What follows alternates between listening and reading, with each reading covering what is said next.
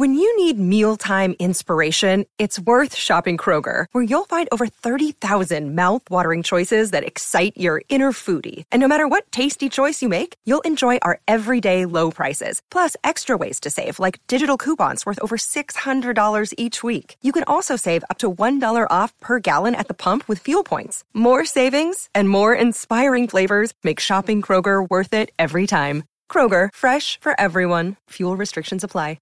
Well, hello, friends, and welcome to episode 146 of the Burden of Command podcast. I'm your host, Earl Breon, and the Burden of Command podcast is a production of The Leadership Phalanx. To find out more about me and what I can do for you, visit leadershipphalanx.com. That's leadership, P H A L A N X dot com. Just another quick reminder that we're just a few episodes out from the rebranding of the show, where the Burden of Command podcast becomes the Responsible Leadership podcast. Again, not much is really going to change content, layout, structure wise of the show. This is pretty much just a uh, renaming, if you will. All right, now on to today's guest.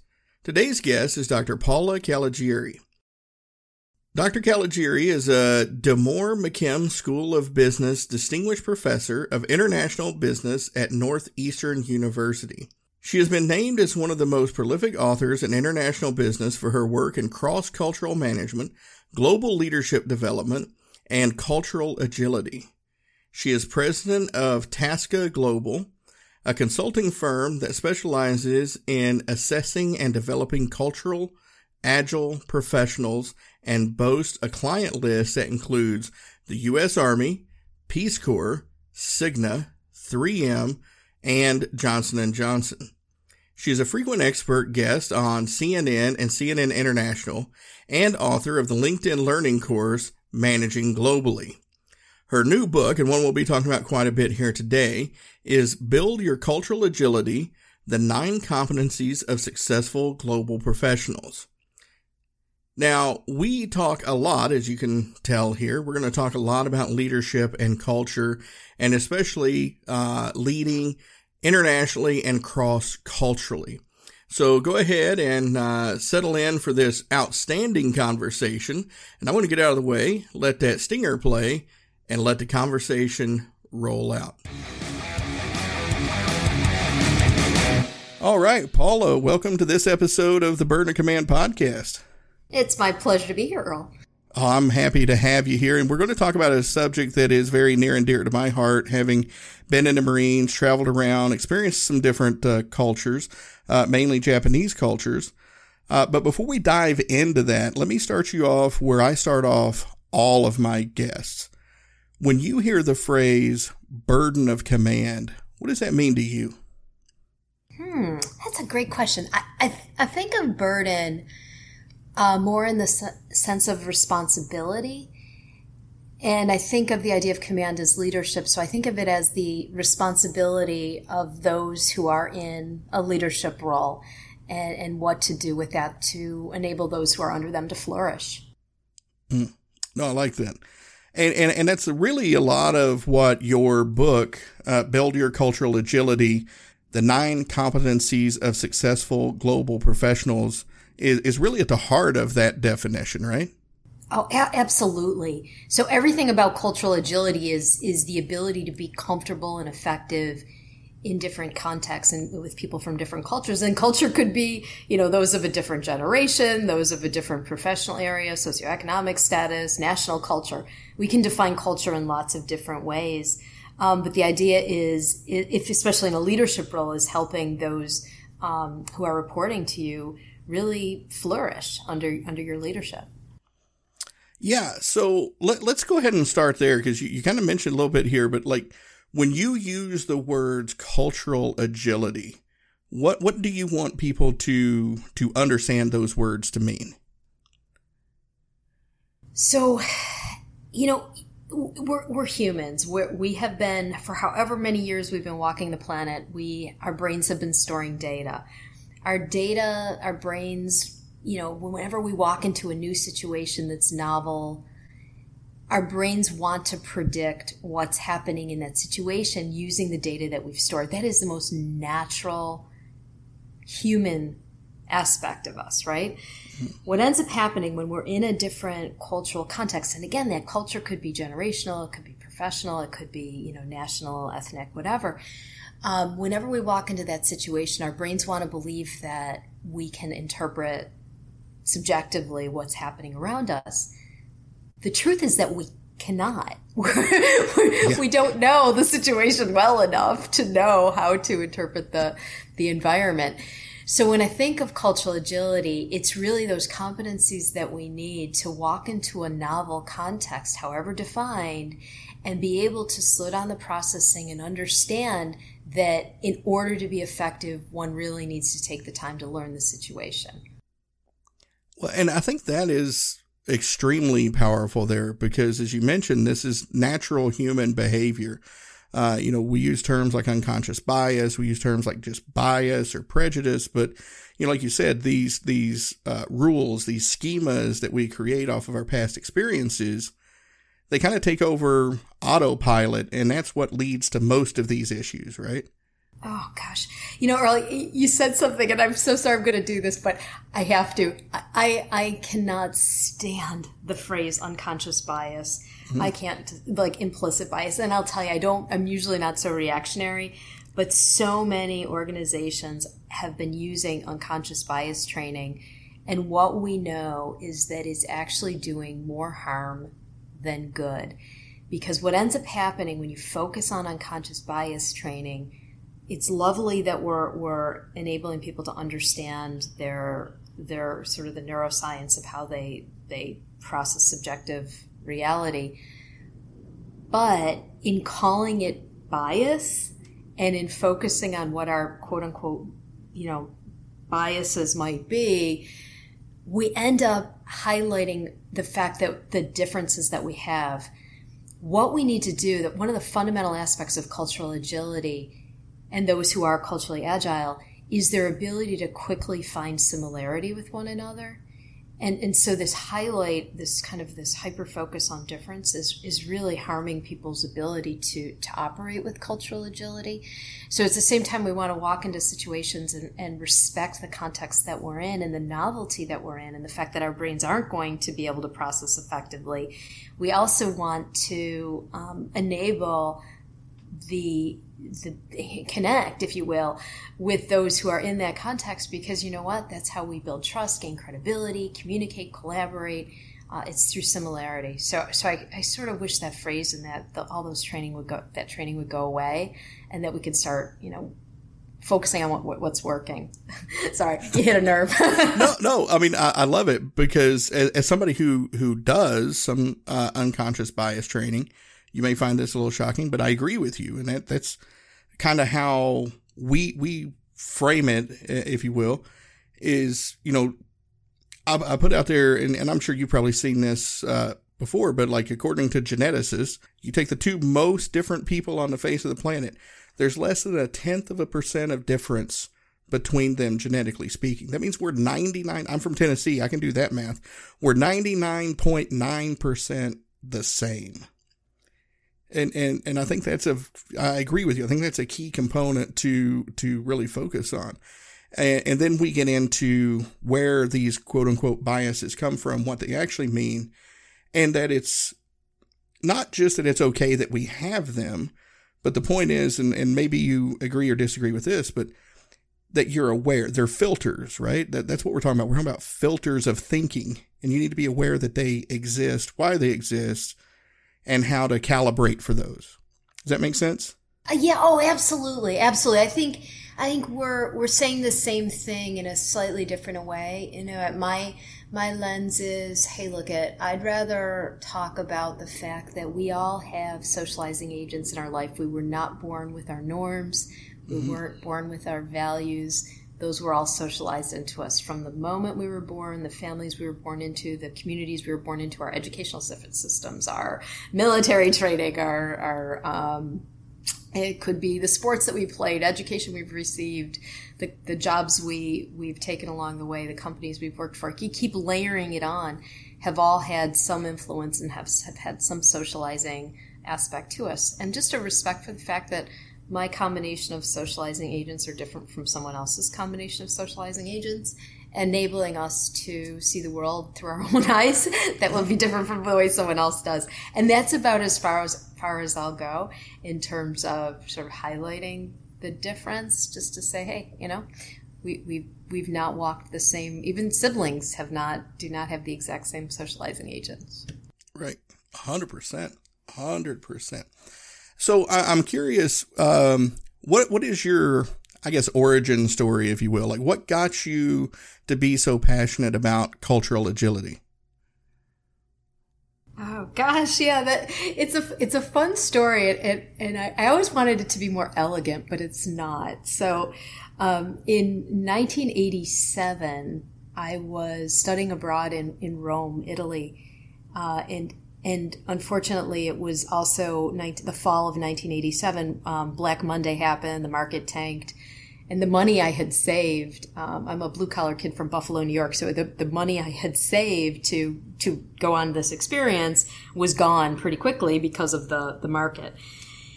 So what ended up happening, all the other kids at school were, were pretty wealthy and they were able to call home and, and ask for money. Um, unfortunately, I, I couldn't because my mom and dad said, sweetheart, get a job. so I, I, stayed in Rome, um, got a job. I was tutoring. And as a result, while all the other American kids were running around Europe, um, I was pretty much having a very real experience, a, a, kind of a, a, true Italian experience. I had Italian friends. I went to visit my relatives in Italy and had an Italian boyfriend. Life was good. Um, but it was different. It was different from everyone else's experience. Anyhow, fast forward, I went, went back to college, um, finished off in psychology and, and my psychology professor said, Paula, if that experience was so developmental for you, why don't you study it? And I, I, always laugh. I said in 80, 88, 89, I wrote, um, I want to study what makes people effective living and working internationally. And I want to know how they change from deep developmental cross cultural experiences. So 30, what would that be? 33 years later, I am still studying what makes people effective living and working internationally and how they change from deep developmental cross cultural experiences. So that, that's my, that's my unelegant story. well, no, and, and I love it because it's it's very similar to mine in a lot of ways, except mine wasn't in, in a foreign country. Mine was, you know, here in, in America, sadly, is, you know, again, as I mentioned, I grew up in Northeast Tennessee, uh, Appalachian Mountains. Um, and, you know, everybody in my hometown looked like me. They, they thought like me. They went to church, uh, Sunday morning, Sunday night, and Wednesday night like me. I mean, it was, it was very, uh, very uniform, right? And then I decide to join the United States Marine Corps and I get to uh, the, the receiving station. We call them MEPS. And I start seeing a few people who look a little bit different, but not a lot. We're still in Tennessee at this point in time. And then I get on a bus and I get to Parris Island. And quite literally, the, the first uh, the first African American male I had an experience with was this six foot five, 300 pound drill instructor yelling and screaming at me and doing all these things, right? And I get to my squad bay and there's Hispanics. There's, uh, uh, my, my rack mate, uh, was Muslim. And the, the point I'm, I'm making here is I went from being very much in a, in a, for me, a safe environment of I knew everybody. I knew what they were going to think. I, it was very safe to, I know nothing about anybody of these other 72 people around me. And it was immersion therapy that kind of got me as like, hey, this is kind of neat. I like what this culture's got going on. Hey, this is kind of neat, you know? And, and it was, it was, yeah, I, I, had no choice but to, to really kind of learn these other cultures. Oh, but, but, but you know what? You, you, I'll, I'll argue for your competencies right there when you said, oh, wow, that's really neat. Look at how unique these you know this one oh this one's interesting oh this is really kind of fun to talk to about x all of those you know you held people in positive regard. All of those are evidence of those cultural agility competencies. That's the goal. That's the goal of the book. That's the goal of the company. That's the goal of everything we're doing right now is getting folks to see difference as as, as positive as opposed to um, negative. And, and you know unfortunately you need those competencies whether naturally or, or developed, um, in order to do that. And I like that. And, and we'll get into these competencies here in a second. Um, or maybe we should get to them first. I'll let you be the judge of that. But let me ask the question this way. You know, we, we were, I guess you could say, lucky to have the instances happen in our lives that we did. But, you know, what is the statistic that, you know, most people never uh, leave more than like a 50 mile radius of their, where they were born or something like that? How do we encourage and how do we get more people to get outside of that 50 mile bubble and, and experience more cultures? Yeah, and, and you know what we can we can talk about it in both directions. And I would argue that people who have passports full of passport stamps also don't have cultural agility. True. So it wasn't it's not just physically going from one country to another or breaking out of your 50 mile radius bubble it's not just physically going from one place to another, dropping down and, and breathing the air of another country that makes people culturally agile. It's the ability to have authentic conversations with people who are demographically different and find similarity and, and find ways to see each other as as trustworthy and credible and people with whom we want to collaborate and communicate and it, it, the second that flips over all of a sudden those those experiences of being elsewhere are so powerfully developmental. So, for example, I, I guess going back to my own, you know, kind of yeah, story, had I just, it was a blessing that I ran out of money. It was a blessing that I w- was unable to continue um, kind of having the travels that I wanted to have, if only for the fact that it it kind of like you, it forced a situation sort of forced me to um, have these authentic, real conversations with people who had a different background than I did. So I, I, I just I think you know of course we want to encourage people to get to get out of their bubble, but more than anything, I, I want to encourage people to you know have the curiosity and the the perspective taking and the humility to engage with those who are different wherever they might be. Mm. So, in your experiences with with all this, is this something that you see as being kind of a uniquely American affliction, or do you think other cultures suffer from this as much? it's a uniquely human affliction. you know, we're we're we're we're we're you know, it's funny. Um, our our cognitive evolution, our biological evolution rather, has not caught up to our cognitive evolution. So we might think of ourselves as so enlightened, but but you know, hey, we're we're human. Our whenever our whenever we're under situations of stress or anxiety, we cling to familiar.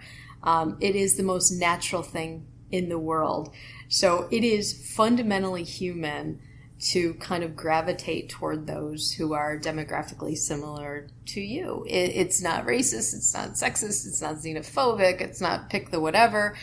It's truly just human. So, so what we're doing is we, are sort of overriding a, a, sort of evolutionary tendency that we have, and helping what helping people see each other as um, kind of more similar than different. And I don't want to I don't want to overplay that because there's a lot of other you know, elements to cultural agility, but but it's not just an American thing. I promise you. There's there's people who are amazingly culturally agile who are American, and some who are not. Likewise, pick the country, and I promise you, the range exists. Um, so it's it's everywhere. Yeah, no, and, and and I agree with you. I mean, you know, again, uh, after I went through all my my school uh, for the military, my first duty assignment was uh, in Okinawa, Japan and, uh, you know, it was amazing to me. Like, I remember very distinctly um, being with one of my friends. We're out in town, and he makes the comment. He's like, "Why don't these people learn English?" You're a Japan guy. Why? Why? But uh, yeah. So um, well, let's talk about these competencies here a second. Now, what I like about them is uh, I, I, like things, maybe it's a military guy in me, but I like things that are compartmentalized and, and very easy to digest. And I think you did a really good job with this by uh, breaking them up into the three different parts. And, and um, you know, listeners, we're not going to get to all of these because I want you to go out and grab a copy of Build Your Cultural Agility. Uh, it's a great book and uh, it, it, highlights a lot of these things we've already talked about. About it's not just punching a passport and landing in in uh, Taipei and, and being like, "Hey, I've been to Taipei." Well, you haven't. You you set foot there, but you haven't experienced the culture and and and the people. Um, anyways, you, you break these down. So part one is self management competencies, and you start out with tolerance of ambiguity for comfort in a novel environment. Now, I love the, that you used ambiguity there because I think no matter what setting we're in, that's probably the thing that makes a human being the most uncomfortable period is ambiguity, right? Oh, our brains hate it. Our brains can't stand whenever we're in situations of uncertainty or ambiguity or complexity. People vary in their ability to handle ambiguity. So, what we're trying to do is just help individuals build out that competency so that they can linger longer being in a situation that they can't fully predict. And that, that's, that's actually a fundamental um, part of that competency. Um, but but acknowledging that we all start from somewhere, and some of us kind of have a naturally high level of tolerance for ambiguity, and some of us are pretty low. Uh, but you know what? We can all move the needle on that one.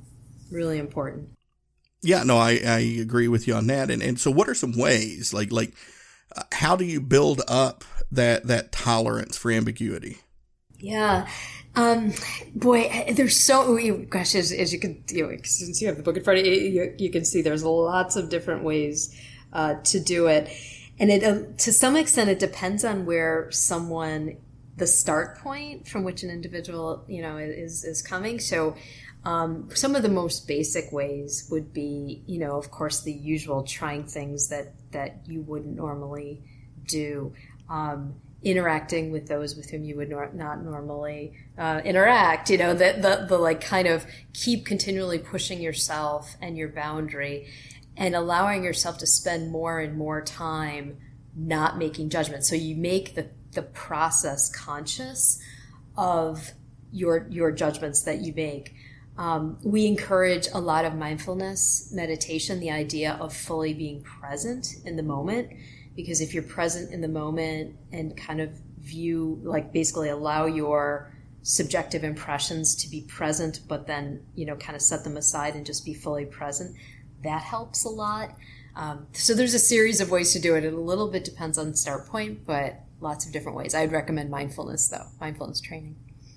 Well, and I, and I love that because the irony is really like mindfulness, meditation, all that, that, that is, uh, kind of a, a, cultural piece, right? That's not something that's very it's not something that's even very you know english or anglo-saxon or, or american that that is something that has a deep root in a lot of uh, you know, Asian cultures and even in some, uh, some old school, uh, like say Viking cultures and stuff, right?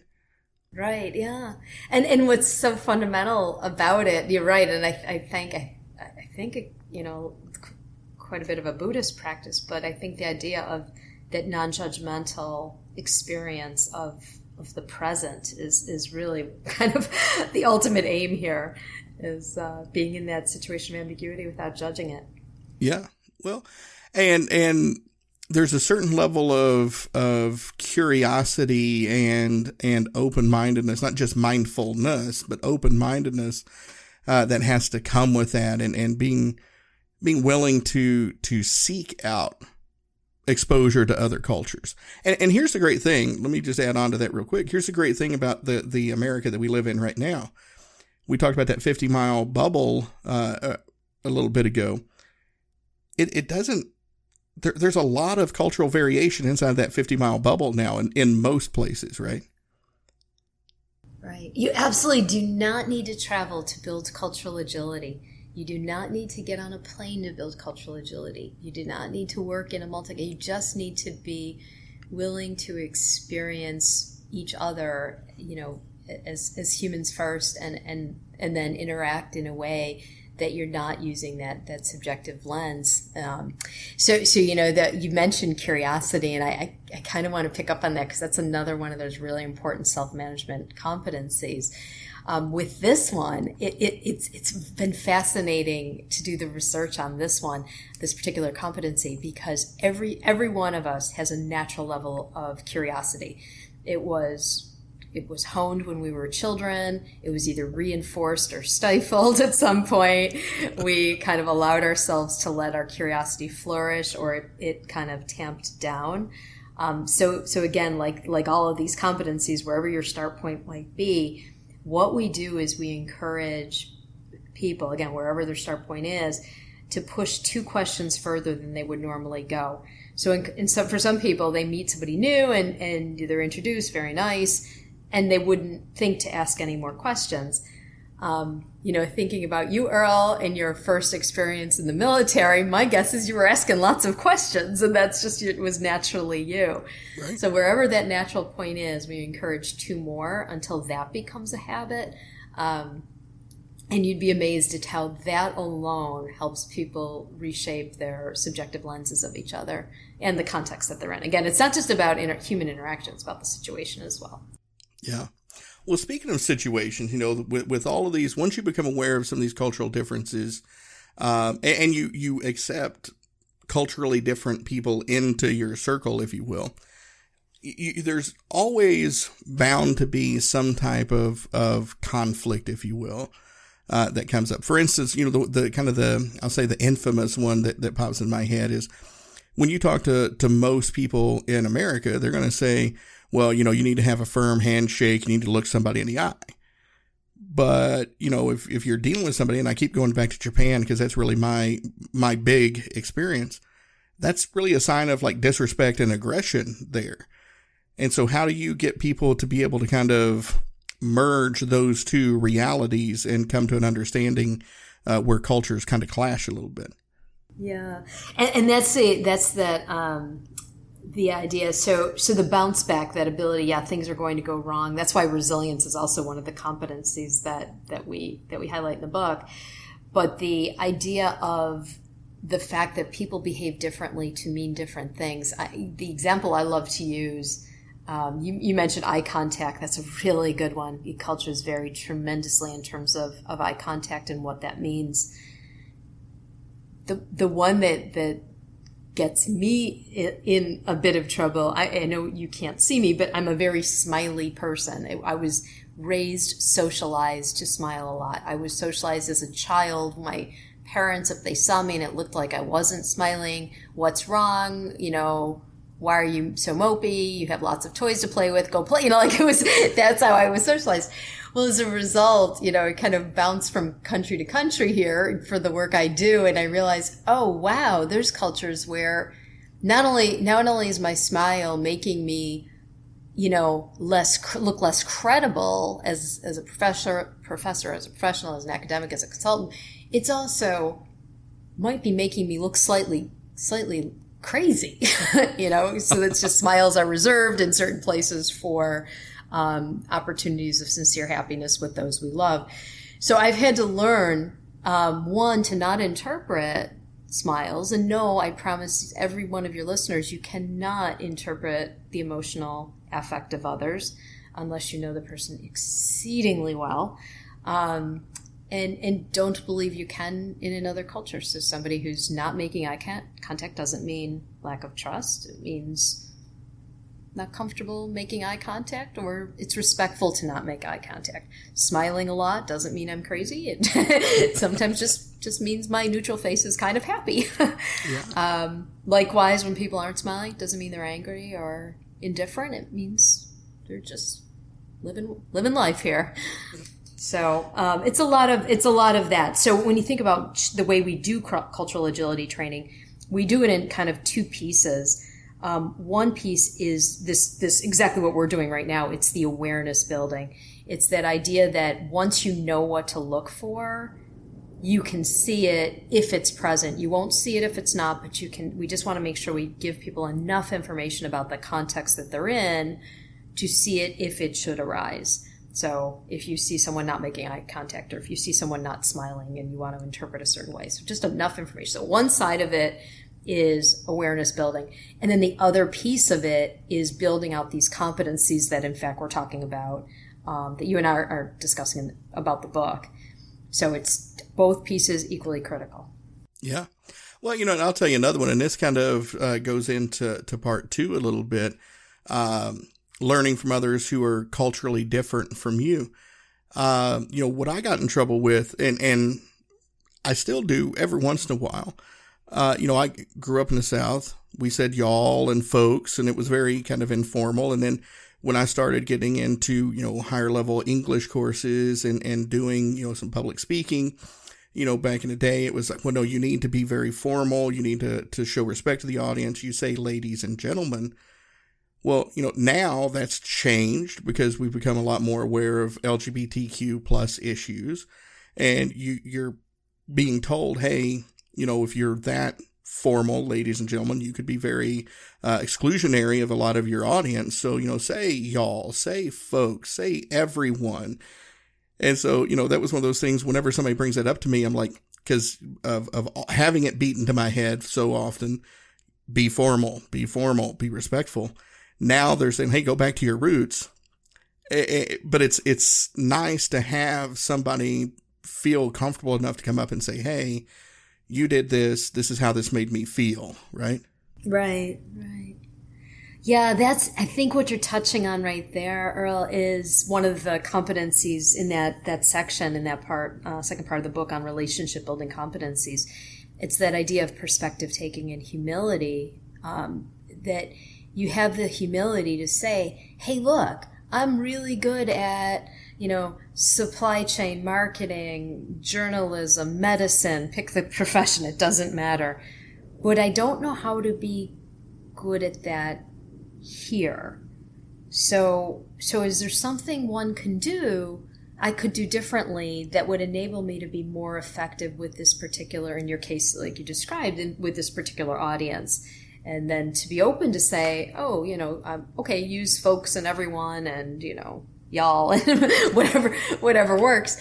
Um, but but to not resist it to say to not say i know how to handle this. I've got it ladies and gentlemen. You know it, uh, it, it's to me th- that humility that to me of all of the competencies of all nine that one is the granddaddy of all of them. The that might not be correct. The grandparent? The the elder statesperson, the the foundational competency, because it's that ability to say, I know I, I can do what I do, but now I have to learn how to do it here. Um, and that one, that one by far, boy, if someone has humility, I, I know I can place them almost anywhere. Mm. Well, and, and I like that. I like what you just said there. If someone has humility, I can place them almost anywhere because I think that holds true for every aspect of, of life and especially in leadership. Like humility is just such an essential ingredient. Now, it's when we say humility, and, and, you know, correct me if I'm wrong here on this, but we're not talking about just kind of being, you know, a doormat, but it's, it's knowing when and how to, to accept feedback and, and take it in and make appropriate changes, right?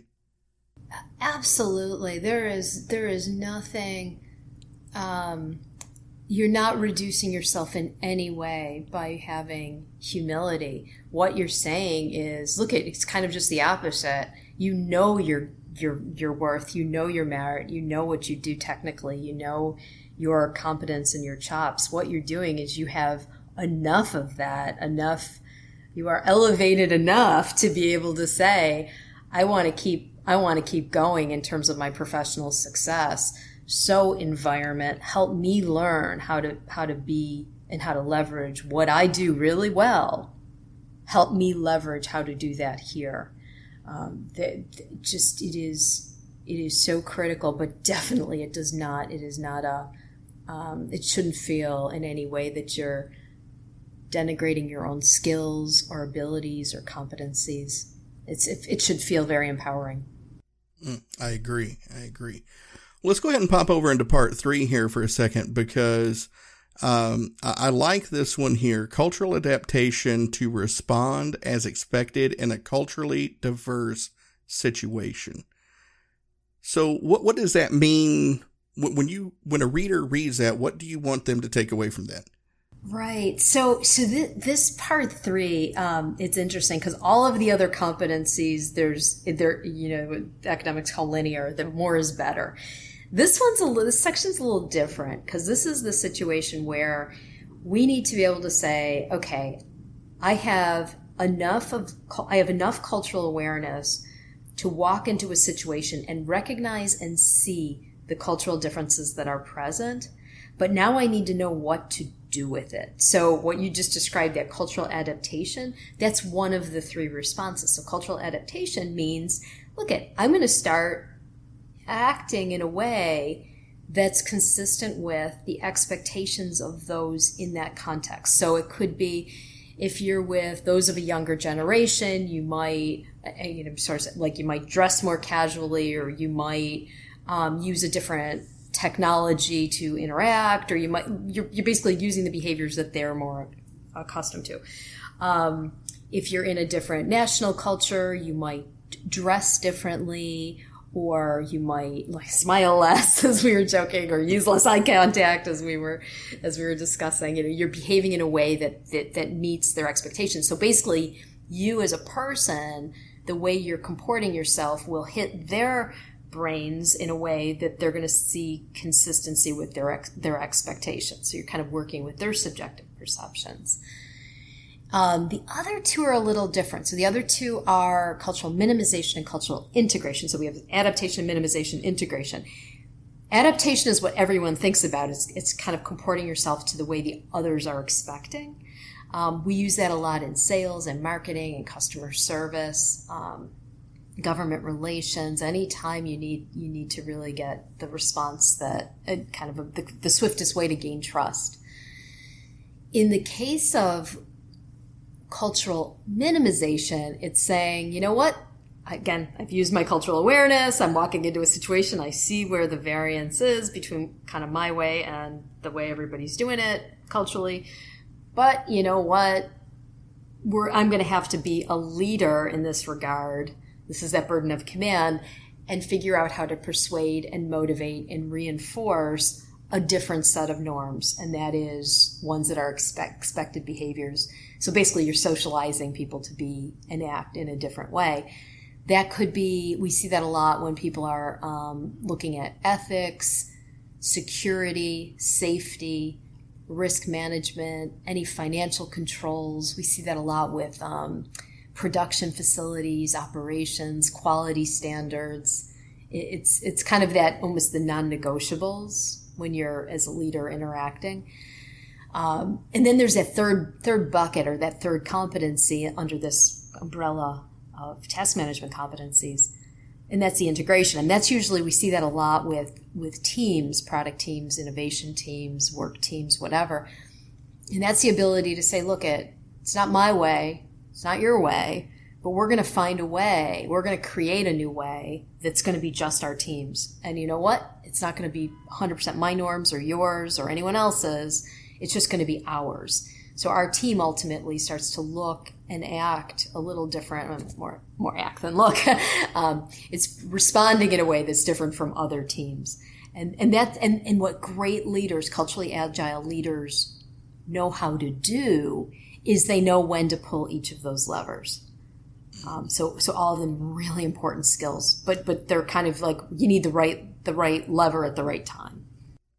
Yeah, no, and, and I, I love all that. And as I'm looking at this and uh, hearing how you describe it, this to me seems like the section that really is kind of like the, I mean, all of these are important, but it seems like this section right here is kind of like the guidebook for dealing with uh, remote work and, and the environment we're in right now with COVID. This is a kind of a good guide on how to make some of the changes that are being made in the workplace right now, right? Yeah. yeah. Oh gosh, absolutely. Absolutely. Because yes, we, we could, we could talk just about that. I, in fact, I wrote a piece pretty recently, um, about organizational culture because we're hearing people say things like, oh, well, you know, you need to be in the office, you know, 2.4 days to, in order to maintain organizational culture. Uh, that's, that's not exactly true or accurate or consistent with wealth creation if you're in a if you're in a for-profit organization you you need the amount of kind of reinforced socialization you need the amount of kind of tight organizational culture that you need in order to compete so if you compete on a very tight. This is how we do it. This is how, this is critical. I, I promise you, you're going to need more FaceTime because you need more socialization, you need more control, you need more. If you're in a situation, if your organization is in a, in a situation where, frankly, you know, integration adaptation is really the the expectation, then then there really isn't the need for a lot of FaceTime um, and, and organizations can, can continue the work that they do. But, but that idea of now we need leaders to kind of to step up and have these culture conversations in a very deliberate, strategic way. Um, and not just assume that they, again, they can follow the herd and say, you know, we're going to do hybrid or we're going to go completely remote or we're going to, we want everyone back. You know, we need to really be thinking about this in terms of strategy. Yeah. Well, and I think the, the point of it is there's no, there's no right answer. There's no wrong answer. There's the answer that works best for you is kind of what you're saying, right? Right, and the work, the answer that works best for the situation that you're in, right. um, depending on what you're you're leading, uh, and and every every situation is going to be different. It's just like cultural agility is not cultural adaptation all the time. Cultural agility is respond, you know, reading the reading the lens that you're in the midst of a cultural difference and responding as needed. So you're right. I would agree with you. It's it is the most important outcome of culturally agile professionals is to be able to to do these three things well. So now we've done a really good job of going over, uh, you know, all three parts and and touching on the uh, the subcomponents there. But maybe a lot of listeners are asking themselves, okay, why is this important? What does it mean to my leadership? Why should I care about cultural agility? How would you answer that question? Right. It is so fundamental for us now to have culturally agile leaders because it is very rare when we're in a situation anymore that everyone with whom you interact and those who report into you will be seeing the world through very similar lenses as you do.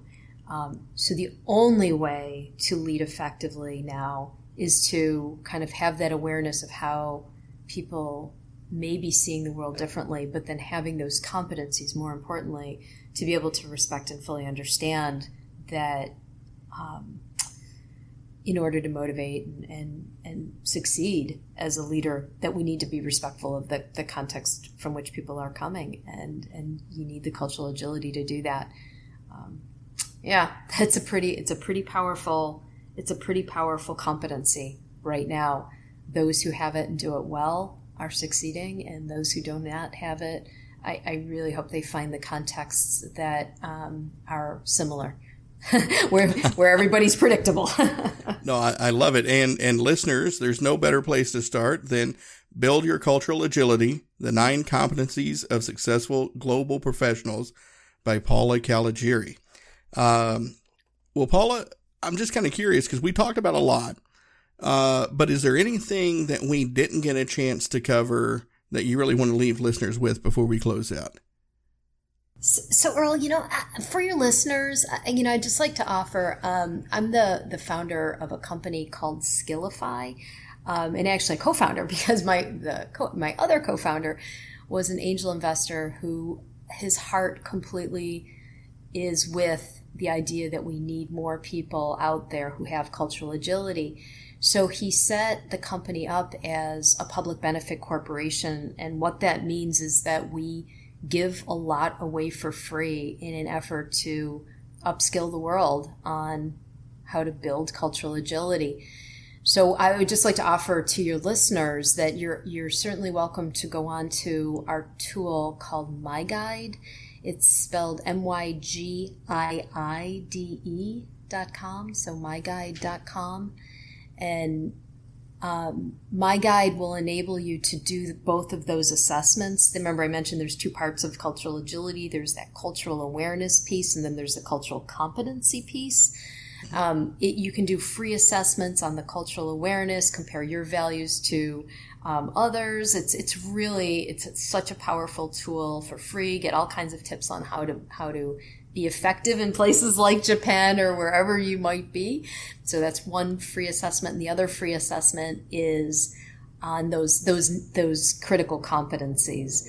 Um, and so you can look at kind of where you are relative to those who have, have had significant international experience, and then you can learn some tips on how to build those. So it's, it's a great resource. So it's myGiide.com. It's, it's got, kind of has a goofy double I, and the idea of the double I is that we're trying to help people see eye to eye. No, I love it. I love the, the kind of uh, wordplay there. That's, uh, uh, that's pretty ingenious. Uh, well, you know, thank you very much for spending, you know, the last 40 minutes or so with myself and, and my listeners. It's been an absolute treat. Uh, but before we let you get out of here, other than my guide, uh, if people want to pick up a copy of the book, they want to find out more about Paula and, and what you've done. And listeners, uh, I will tell you, there's a lot of great content from Paula out there. Uh, if you just go on YouTube and, and look, there's a lot of great content. Uh, but is there any place that, that you would particularly like to point listeners to find out more about you, what you do, if they want to have you come speak, uh, if they want to get copies of the book or other materials, what's a good place for them to do that? Oh, certainly. So, so probably the best thing to do is send me a, a, a note. Um, and maybe the easiest one is this is always the challenge. If you can spell my surname, which I'm sure would be up on your on your screen somewhere, well, is if you could just do paula.caligiuri at skillify.com. Um, and all of those are a little challenging to spell, but I'm sure you're going to have the visual of it. But paula.caligiuri at skillify.com. If you send me an email, I can definitely get you to the resource that you might need. Um, and I'd be I'd be thrilled to connect. Outstanding. We'll make sure that we get links in the show notes so uh, folks can just click on it and get there. And uh, you know, again, thank you very much for for spending this time with myself and my listeners. I really appreciate it. Oh, my pleasure. Earl. It was great. Thank you. No, all right. Thank you. And listeners, thank you for spending the time with Paula and I as we've had these conversations. Uh, I know you've taken a lot out of it. I encourage you to go get a copy of the book, take advantage of those assessments. Again, you'll find all that stuff in the links in the show notes. You know, if you need to reach out to me, it's burden.command at gmail.com. That's burden.command at gmail.com. Questions, comments, concerns, story ideas, anything, reach out there. Uh, keep rating, subscribing, reviewing, and sharing the show so my great guests like Paula can get their message spread further and reach more people the way that they want to and make that impact in the world. Help people see eye to eye. That's a role you can play by, by sharing this information out. So thank you for your time. Thank you for everything you do. And I look forward to speaking with you all again in the next episode.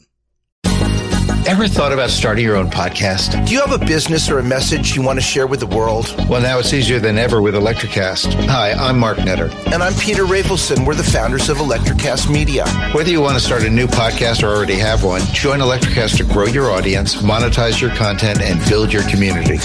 With our simple sign up, you get free promotion, world class analytics, premium ads, and personal support. Go to electrocast.com and join our community today. Electrocast. Transform your influence. Electrocast. Welcome to Ringside with Ray and Prince. My name is Ray Leonard Jr. Oh, that is it? No, that's just my dad. My name is Prince Daniels Jr. Daniels again with a big home touchdown. On this show, we come to humanize athletes, entertainers, business executives. We're going to see what makes them tick. Tuesdays, 10 a.m. Pacific time on Spotify, Apple, Amazon, and wherever you get your podcasts. We'll see you there. Peace and power. Electrocast. Electrocast.